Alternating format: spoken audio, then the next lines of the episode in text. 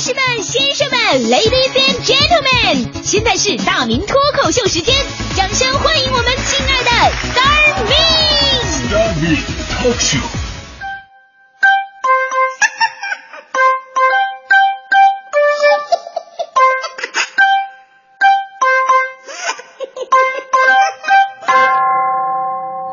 欢迎各位来到今天的大明脱口秀，我是大明。俗话说得好啊，人有失手，马有失蹄。最近我非常的同情葛天同学。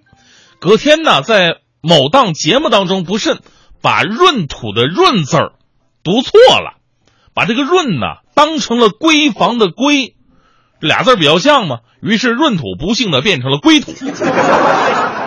而二十六号凌晨的时候呢，葛天发文就此事道歉，表示自己对不起闰土和鲁迅先生，这还是很谦虚的哈。但是网上呢有截然不同的两种声音出现，有人说哎，不错哦，蛮可爱的哦；有人说没文化真可怕。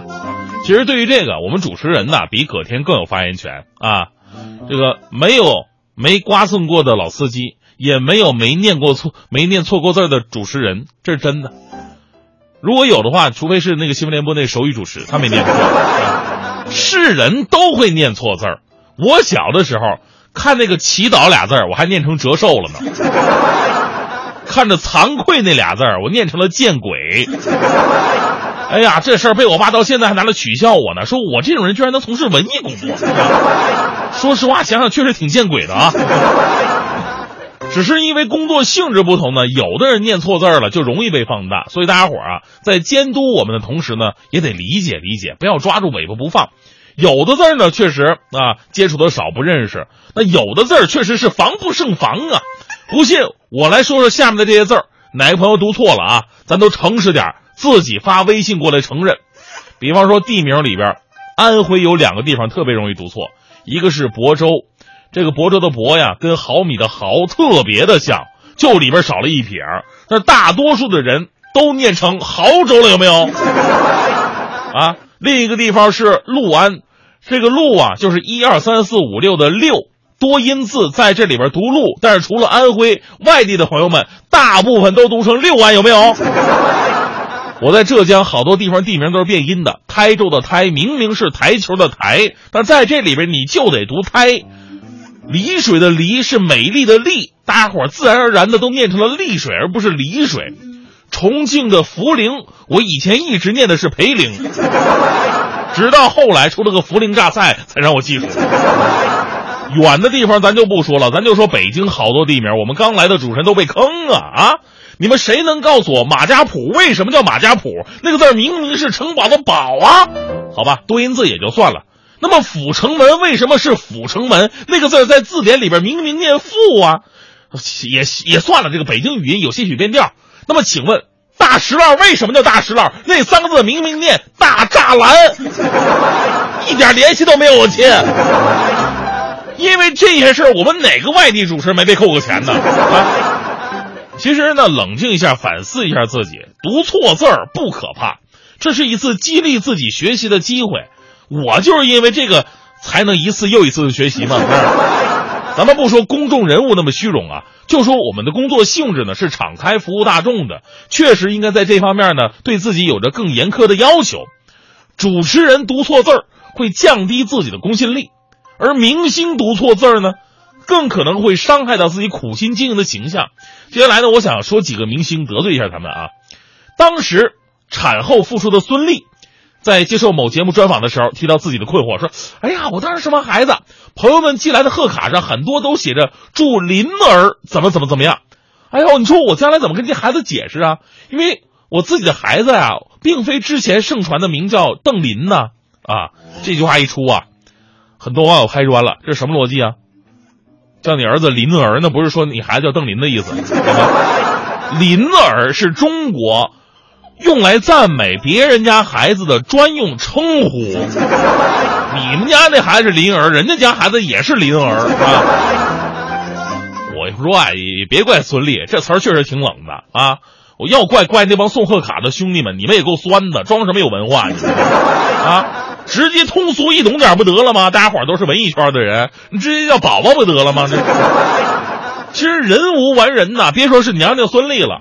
就是才女伊能静也有掉河里的时候啊。伊能静曾经在博客上写下，在永恒的寻找中里边有这么一句话嘛，说那些蒙尘的回忆如曼陀罗般旋转旋转，每一个已经消逝的瞬间。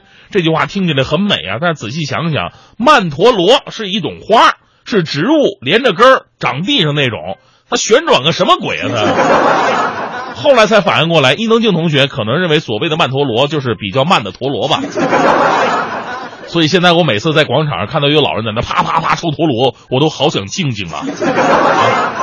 而在美女大 S 的身上呢，也有类似的情况发生。有一次呢，大 S 跟老公汪小菲前往云南芒市参加慈善活动，期间呢，夫妻俩人多次微博互动，大 S 就就说了，说这儿啊是个很美、很干净、很平和的城市，这里有很多可爱的少数民族，老公的餐饮服务业能。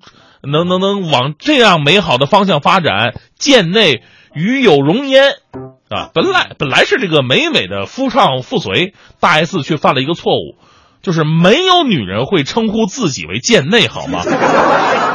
因为贱内是老公跟别人称呼自己媳妇的，不可以自称，你直接说我不就得了吗？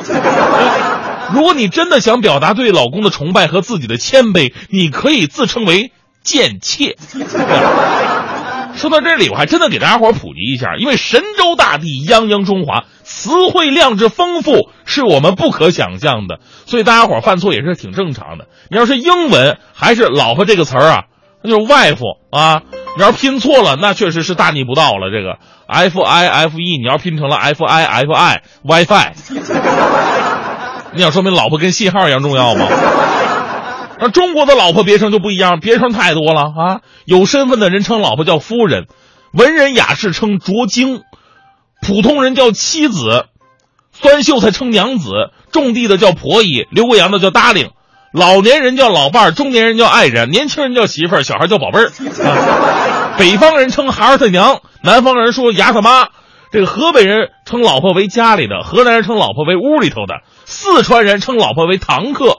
那些山区偏远之外的称呼更有意思啊，啊，捂窝的、暖脚的，在一块睡觉的，吃饭一张桌的，睡觉一个窝的，做菜一个锅的，夏天一块泼的啊。对老婆亲热的时候叫亲爱的，对老婆厌恶的时候叫那娘们儿。听好，这个读音非常重要，这个娘啊要变有变音，不叫娘们，不叫娘们，那是你的妈妈们的意思。